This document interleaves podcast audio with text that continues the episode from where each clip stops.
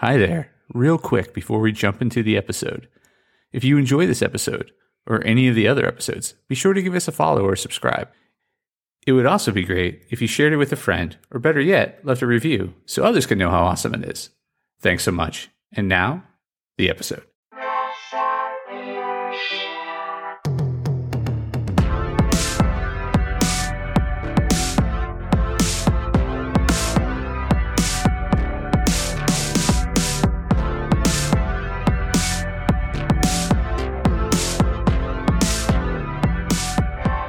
Hey there, press starters, and welcome to the Press Start Leadership Podcast, the podcast about game changing leadership, teaching you how to get the most out of your product and development team and become the leader you were meant to be. Leadership coaching and training for the international game industry professional. Now, let me introduce you to your host, the man, the myth, the legend, Christopher Mifsud. Welcome back, Press Starters. And get ready for another exciting episode of the Press Start Leadership Podcast. On this week's episode of Press Start Leadership Podcast, we'll be discussing putting leadership skills into practice and making meetings work. First up, practice what you preach. Putting leadership skills into practice. My peers say I talk a lot about leadership theory, but my response is always the same it's not theory, when it's put into practice. It's experience. Every topic in my blog and on the Press Start website, I choose not because I believe it works, but because I know it works. I've put these theories into practice time and time again, and I've seen the results. It's not just theoretical. There's a common conception when it comes to leadership. Too many leaders talk the talk, but don't walk the walk. Unfortunately, it's often true. They may read book after book about leadership, but don't put what they've learned into action. This is common and often stems from something called analysis paralysis, being so overwhelmed by your options that you don't end up making a choice. Too often, leaders spend hour upon hour reading books, listening to podcasts, and going to seminars, but do nothing with the knowledge they've gained. Sitting around talking doesn't work if none of the knowledge is utilized. While I love philosophy, it was the desire to put my knowledge into action and improve myself that drove me to become a leader. One of my all time favorite quotes is from Gary Vaynerchuk, a famous entrepreneur and author. He plainly states, Ideas are shit, execution is the game. And I believe he's right. Only by putting things into practice do you get results. You have to apply what you learn, realize you might not get it right the first time, and try again until you get it right. The best leaders are constantly learning and putting what they learned into action. They execute. So I ask you, what is holding you back from executing? Fear? Fear of failure? Fear there won't be a chance to improve?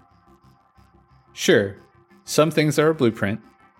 They work if you follow the steps like a recipe.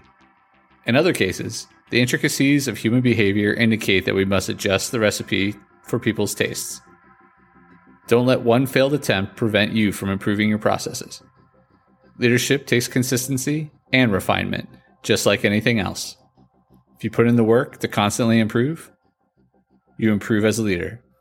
And here's a one up take something you learned and put it into practice today. If it works, discuss it with your team. Why did it work? How can it be better? If it didn't work, why? How can it be better? There you go. And that's practice what you preach, putting leadership skills into practice.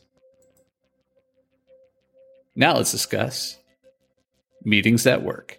Six tips on getting the most out of your meetings. Some people despise meetings, and rightfully so. A poorly planned meeting wastes both time and money. On the other hand, a well organized meeting with purpose can be effective and rewarding. How do you separate a good meeting from a bad one? Not surprisingly, most of it comes down to structure. Here are six tips on making sure your meeting hits the mark. Number one, show up early.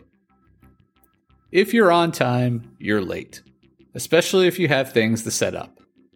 If you're presenting on screen, make sure you are prepared and ready to go. When technology is involved, there is a great likelihood that something goes wrong, so plan for it and don't waste others' time. 2. Have an agenda. Like with anything else, have a plan and communicate. State your purpose and what you hope to achieve, and include this information in an invite before meeting.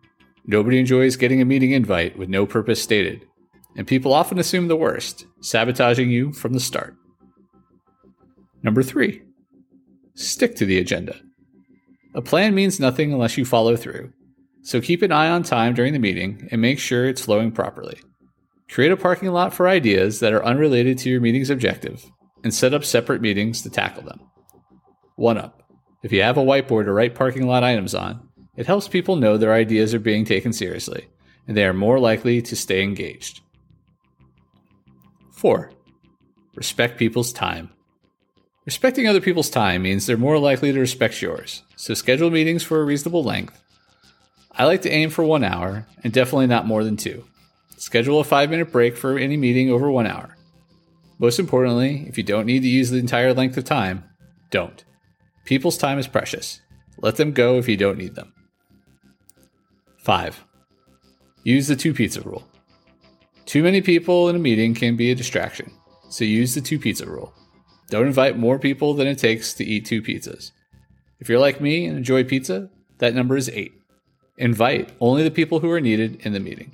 You can send the invite as optional to keep folks in the loop, but if you're unsure if they need to be there, leave them out and send a good set of meeting notes.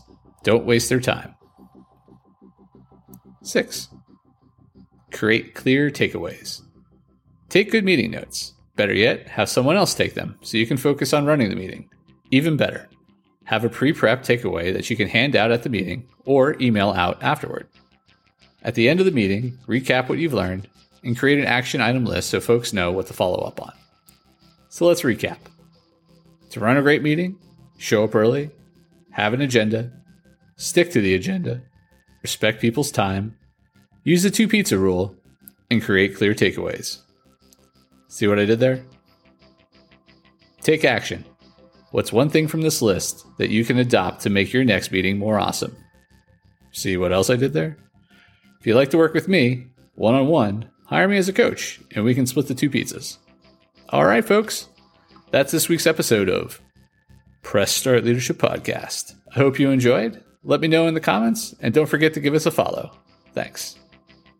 If you haven't downloaded my free ebook, Five Heroic Leadership Skills, click on the link in the description.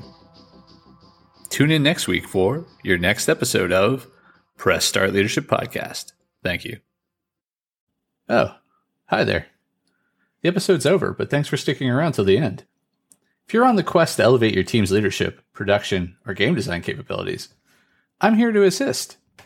Leveraging extensive experience and a strategic approach, I offer personalized audits, bespoke workshops, and leadership retreat facilitation to drive your team toward excellence. My commitment is to provide efficient, reliable, and proven support, ensuring you have the tools and insights needed to thrive. Ready to unlock your team's full potential and achieve unparalleled success? Don't hesitate to press start on your journey to transformation today. Feel free to reach out directly to discuss how we can tailor a solution to meet your unique needs and goals. Let's connect and take your team's performance to the next level.